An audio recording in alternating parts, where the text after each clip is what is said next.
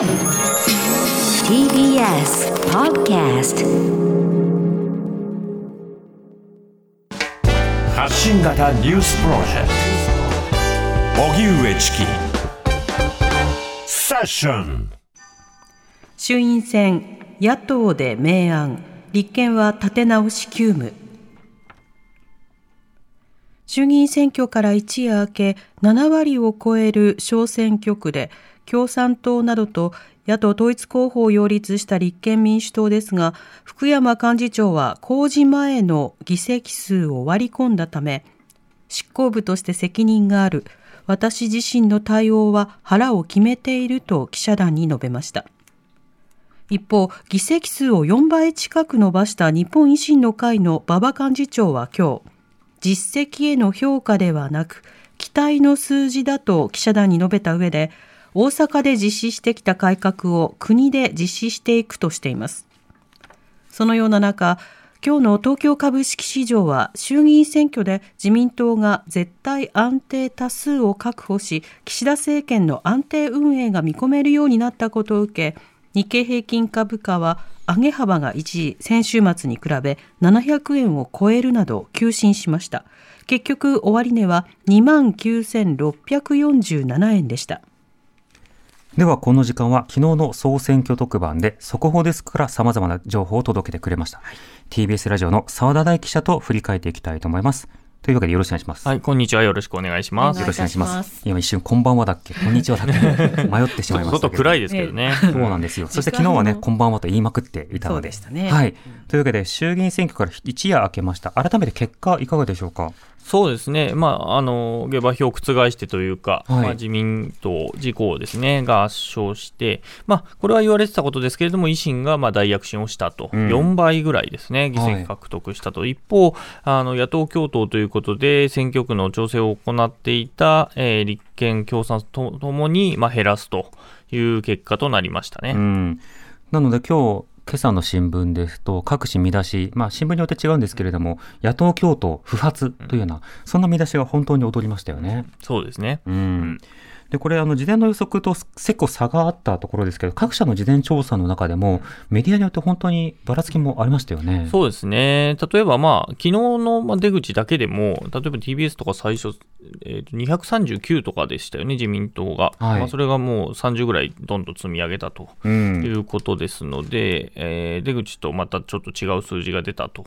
いうこともありますよね。あと、うん、まあ、単純にその4年前の選挙と比べて、4年前にまあ、えー、野党がバラバラになった分を単純に足し算して、まあ、計算してや、えー、いくと、まあ、かなり接戦の選挙が増えるっていう計算にはなってたんですけども、えー、うん、そこがまあうまくいかなかったというか、単純な足し算では当然、あの有権者の方の判断は変わるということだったんだろうなと思いますね。前回はまあ希望という、うん、えー、割と保守によりに近い政党が出たと、でそこで割と接戦になったところがあって、それの分を、まあ、そのまま立憲に置き換えていけるかというと、そういうことでは単純にはなかったということですね。うそうですねあのそうした中で、まあ、激戦区もあのいろいろとありましたけれども、注目の選挙区はどうでしたか、まあ、野党共闘だけで言うならば、東京8区のところで、はい、石原伸晃さんがやはり比例復活できないぐらいに大敗をしたというところ、うん、まあ、今回に関して言うと、都市部での野党共闘はそれなりにうまくいった、特にまあ東京に関してですけれども、そういうところはあったのかなというふうに思います。はい、うん、はい、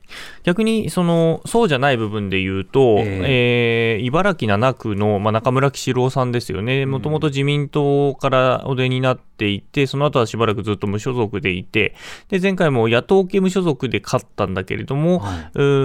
い、立憲民主党に入った途端に、えー、ある種、その中村さんを支えていたような保守に近い地盤の人たちが離れたということですよね。だから、共産党と組んだという立憲のやり方が、必ずしも全国一律で同じように出たわけではなくて、うん、えー、接戦だったところではうまく効いたところもあれば、はい、逆に接戦だったところで逆に聞いてしまったと。剥がされて剥がされてしまったっていうところもあって、この一律の対応が必ずしもできないんじゃないかっていうところは、あの野党共闘に関しては感じさせられましたね。で自民党は自民党で、えー、かなり今回、ベテランの議員が選挙区で落ちる、あるいはもう比例復活ができなくなっていると。いうようなところもあって、ある自民党のまあ中堅議員に聞いたところ、やっぱ今回は世代交代の選挙だったと、それ自民党にとってという話をしてましたね。うん、そうですねまた、あの、じゃあ各党行きたいと思いますけれども、自民党、今、あの話があったように、ね、ベテランが何人か落選ということになりました。うん、一番大きいのはやはり甘利幹事長ですね。そうですね。うん、えー、これも公認人事ということになりますよね。そうですね。今日あの岸田さんのさっき音声使ってましたけど、はい、会見でですね、もうずっと下向いてたんですよ。同席していて。あの役員、役員もみんな同席してるんですけど、甘利さんが本当にずっと下を見ていて、うん、これは勝ったという会見なんだけど、甘利さんだけも負けムードですよね。もうその一人お葬式状態というかですね、えー、うんでしたね。で、うん、甘利さん自身はもう、えーまあ、今まで自民党の幹事長で、えー、小選挙区で負けた人っていうのはいないんですよ。えー、なので、えーまあ、そんなことは前代未聞だということで、えー、辞意を表明してるんだけれども、まあ、あとは岸田さんがどうするかですね。あの、単純な選挙で言えば勝ってるので、はい、それで責任取るっていうのもちょっと変な話ではあると、まあ、もちろんあの前回から比べたら議席は減らしてはいるけれど、はい、まあ、このムードで勝ったらまあ勝ちでしょというところはあって、ある幹部からは辞める必要はないんじゃないかっていう人もいると、だけれども、まあ、ご自身の決意が固いので、岸田さんが、まあ、今日明日で判断をされるということなので、えー、続投するのか、あるいは別な人を据えるのか、その人が誰なのかということですよね。そこにまあ注目集まりますね、幹事長ナンバー2ですから。で党内のまとめ役としては仕事はしたけれども、うん、そもそも多くの人たちが甘利さんに選挙区でね、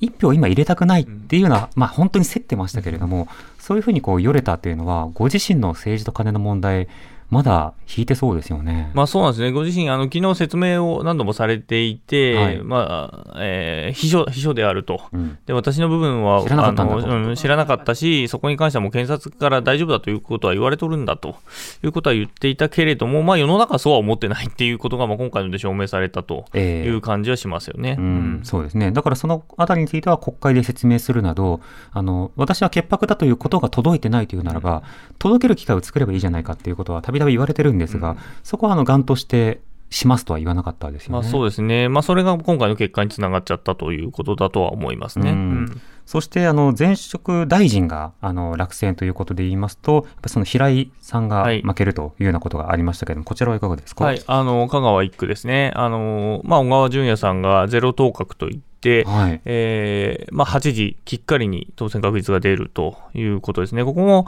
前回は前回で野党共闘できてなかったかっていうと、できてたんですよね。できてて負けたんですけど、あの、小川淳也さんは。で、はい、今回は、えー、まあ、立憲に移って、前回はあの希望で出てましたけども、この前、えー、立憲に移って、割とまあ共産とがっつり組めるようになったというところで勝てたということですね。平井さんは平井さんでまた復活を、比例復活をしてますので、えー、えー、これは継続して、この戦いずっと続くということになると思います。うん一方、立憲民主党も何人かあの非常に厳しい戦いということになりましたけれども、小沢さんとかですね。小沢、辻元あたりの、はい、えー、小選挙区での落選、うん。そね、そして、えー、比例復活もならないというような人もいましたけれども、まあ、そうですね。辻元さんとか比例復活できないということになりましたね、はい。うん、このあたりについてはいかがですか、まあ、大阪に関してはやっぱり今回、維新がものすごく大炸裂というかですね、うん、大阪、多分自民党もなんですけど、比例復活できた人、ほぼ数人、うん、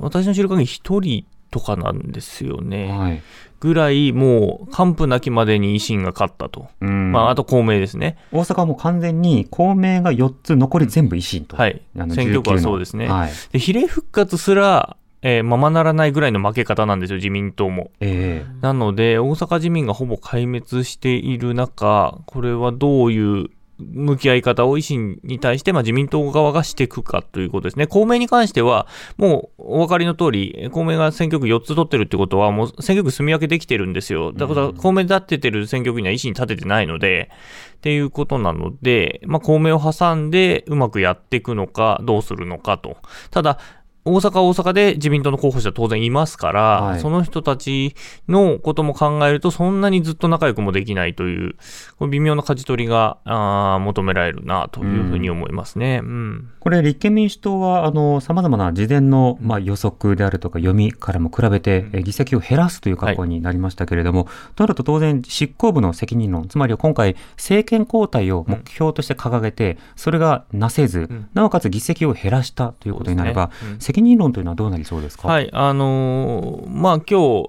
複数回、えー、ぶら下がりが行われていて、はい、最初に、えー、福山幹事長がもう私の腹は決まっていると。ただまあここで話すべきではないという話をしていて、うん、まあもう事実上まあ辞意表明ですよね、はい、されていて、その後に、えー、枝野さんと一緒にですね、連合に挨拶回り行ったんですね。うん、でその終わった後出てきたところで枝野さんに聞いたら、えー、明日の、明日執行役員会を設定したと。で、そこまでに、えー、何らかの考え方をお示しできると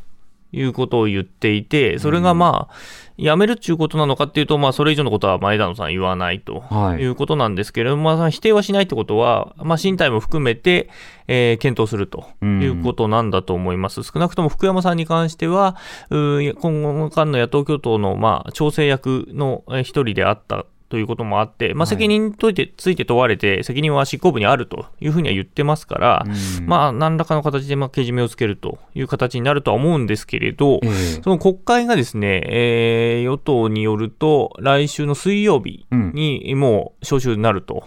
見られています。なので、えー、となると、もし、パッと明日辞めますって話になると、その1週間ぐらいで次の代表を決めなきゃいけないんですよね。うん、でそうなると、代表選フルフルでなんてやってられないので、そこ、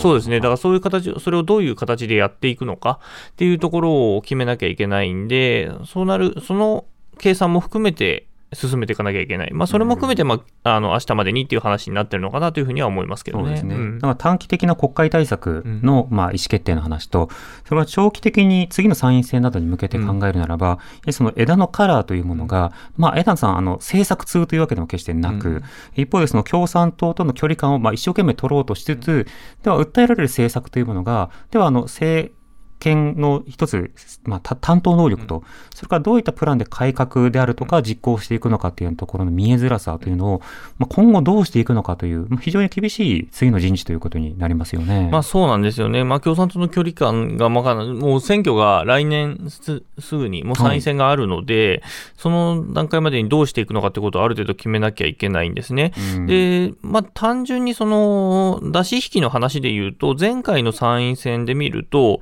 まあ今回の前哨戦みたいな形の、えー、選挙区調整が割と行われていて、それでそれなりの一定の成果は出てたと。いうふうにまあ見られるわけですね、はい、そうなってくると、また衆院選と参院選でまた立ち位置が微妙に変わるのかどうかとか、うん、ん、まあ、共産とどう付き合っていくのか、あるいは、うん、もうちょっと政策を、リベラルからもうちょっとセンターに寄せる、はい、中道に寄せていくのかとかですね、ちょっとそこの次の方針っていうのがどう出るかっていうのは、かなり今後の政界に与える影響というのは非常に大きいですよね。うん、そうですね、うん、でその共産党も公示前の12議席に届かずということで、しかしながら共産党としてはまあ手応えがあった野党共闘はこのままでいくのだということを強調していましたけれども、一夜明けてもそこは変わらない雰囲気ですか？そうですね、今日まだあの記者対応が多分ないと思うので、どういうところかまだちょっと判断しかねるというところですけれど、はい、ただ、幹部だけじゃなくてですね、ここ、あの一般党党員の幹部というか、議員じゃない幹部もいて、そこら辺からの突き上げとかもある可能性はまだ否定できないので、この路線で共産の側が行くのかどうかもちょっとよくわからないというところではありますよね。実際、かなり、えー、立憲の候補とかの選挙運動を共産の側が回してたところもある部分があって、にもかかわらずこれだけ減らしてしまうと、やった意味は何だったんだっていう話にもなりかねない。うん。まあ、実際その選挙区、各選挙区に候補者を立てることによって比例を積み増して当選を増やしてくるっていうのが、まあ、共産のスタイルだったわけで、そのスタイルをまあ今回封印したして、えー、これで減らしたということになると、この効果っていうことはちょっと考えなきゃいけないということになるとは思いますよね。うん、うん一方で今回躍進ということになりました維新ですね。はい、維新、あの、国会運営をどうしていくのか、今回ね、あの、岸田総理のまあ会見の中でも、うん、まあ、総裁の会見の中でも、はい、維新とどうするのかっていうことが質問で飛び交っていて、はい、いやまああの是々非難だと、はい、まあ、ただ維新は保守でもあるので同じ保守だという同じ保守だと言っていたので、うん、あのでは今回会見論議とか、うん、あるいは個別の政策などについて、まあ、今回、あの、過半数は取っているので、その野党に対する、まあ、協議というのはどこまで必要なのかというのは抜きにして、どういう動きを示すのかということは注目ですよね。まあそうですね。うん、やっぱ今回維新はすごく、あの、候補者の立て方がすごくクレバーだったですね。はい、あの、自民党が再分配というところにまあ舵を切って、ある意味野党と重なる部分に来ました。うん、それゆえ改革という言葉がまあずっとこの20年ぐらい政界の旗印になってきたところをまあある種下げたと、自民党が下げたところがあって、そこの部分をまあ維新が一人だけ取りに行くと。昔は民主党もそこの旗を持ってたんだけれども、民主党も再分配に舵を切ってたので、民主党系のまあ立憲民主党ですよね。はい、となると、もう改革っていうところの単語が、もう維新の専売特許のように今回なってしまい、まあ、それが都市部ではすごく刺さったと。で、実際、維新は本当に、えー、各県の一区、つまり県庁所在地があるような各県で一番都会のところで重点的に候補者を出して、でそこそこに住んでる人たちはある程度所得が高いような人たちが多くて、はい、そういう改革とかっていうところとのシンパシーがすごく高い。でそういう人たちの、ある種反、だけど反自民という人たちの票を根、根こそぎ持ってったということですよね。だから、非常に強い出し方だし、強い勝ち方だったなっていうふうに思います。はい、で、このところをまあ整理できないと、結構その野党として、えー、例えば立憲及び、まあ、国民とかもそうだと思うんですけれども、今後どうしていくかっていうところの、うん、方針っていうのが、うん、なんだろう、うまく、うん、形作られないとですね、もう都市部に関してはもうほぼ持ってかれ放題になるかなっていうのを、えー、まあ、今回示唆するような結果だったかなというふうに思いますね。都市票をどういうふうにまずは基礎固めした上で、うん、あの地方に対して伸ばしていくのかということを、まあ、あの野党勢力というものを考えなくてはいけないところが、ちょっとプランとしては見え難いようなところがあった。あの共産とのまあ連携というようなところで、そのまあ各ネットワークを使えるのではないかというふうになったわけですけれども、ちょっとそれがまあ空振りになったのかどうか、そこは党内でもね、分析が進んでいくと思います。自民党に関しては、その同じことがやっぱり都市部で言える状態になりますね、はい、大阪に関してもそうだし、うん、今回、兵庫に関しても、かなり自民党は、えー、維新に票を食われたところがあります。だから大阪とかで自民党が例えば維新分を巻き返すというイメージを、うん持ててる自民党の人も今はなかなかいないんじゃないでしょうかね。うもうかなりペンペン草生えないぐらいに負けているので、これはかなり厳しい。それがどんどん広がっていくっていうことになると、維新はまた一定の力をより強く持つというふうになると思いますね。うんそして令和新選組、今回3議席獲得ということで、はい、令和もまあ、あの小さいながら躍進ということにはなりそうですかね。そうですね。3議席取れたというのは非常に大きいですね。うん、あの、山本太郎さんが、まあ、一番知名度がある山本さんが、まあ、東京で取ることは可能性は高いだろうというふうには見て、えー、ました、はい、というのは、やっぱり参院選の東京の選挙区で取ってるぐらいですから、うん、あれぐらいの票を東京だけで取れれば、まあ、当選はできるなというふうには思ってたんですが、えー、えー、南関東、それから、えー、大阪ですよね、というところで、えー、取ってきたというところ、これがだから立憲とかですね、共産とかに本来回っていたような層が、令和に対してある種希望を見出して、えー、投票しているということになって、これ、衆議院でやっぱり3つ取れるというのは非常に大きいですね。これ、社民を超えてますからね。えー、だから既存の、ある種、リベラルの政党じゃないところ、こちらでも、まあ、票を取ったということは、すごく大きいことだとは思います。まあ、一見すると、その都市型リベラル、しかし、えー、改革路線というのも内包しているような動きになってくるので、これがまあ次にどう動いていくのかというのも気になりますが、まあ、令和としては党として、あの、各党との、まあ、野党共闘というのは、そこまでメリットがないということも、まあ、ぶっちゃけて 話しているようなところもありますよね。ね引きまくったというふうに山本さんはね、はい、おっしゃってたりしますからね。うん、これで、えっ、ー、と、国会議員5人ということになりますので、政党要件を満たし、うんということいろんな動きが変わりうるということですよね。まあそうですね。いろんなことがやれると、まあ国会内のまあ存在感も一気に上がるは上がるということですね。はい、今衆議院一人しかいなかったんですよね。しかも、うん、あの、解散直前に移籍しての一人だったので、はい、まあ、事実上、えー、生え抜きが3人一気にドンって増えたっていうことは、まあ、これは大きいですよね。うんまあ、となると、これ、ね、NHK などの討論番組に呼ばれるようにしたいんですということを、あの山本太郎さんがおっしゃってましたけど、まあ、いろいろなメディア上での、その、まあ、ディスカッション、うん、ディベートというところにま参加をするプレイヤーがこれで、まあ、しばらくは揃ったということになるわけですね。まあそうですね。少なくともだからね、社民党とか N 国とかよりは議員数が多いということになりましたからね。はい、うん、第 6? 野党とか、第7野党、ね、7, 7野党ですね。はい。とかですね。第7党ですとね。獲得議席で言うと、あ、獲得票数で言うと、今回は、えっと、7目、7番目に当たるということですけど、うん、社民党の倍は取ってますからね。うん。うん、でもそのあたりでもしかしたら、令和線引きみたいなものを NHK が新たにこう設定して、なぜかまた呼ばれないみたいなことになるのかもしれませんけど、まあ、そのあたりのそのレギュレーションというか、その格好の説明みたいなものは、あの、それぞれのメディアの応答の仕方ということになりそうですね。ということで、まだ各党の反応出ていないところもあるので、その弁を問いつつ、まずはあれですか、立民に関しては、明日の、そうですね。はい。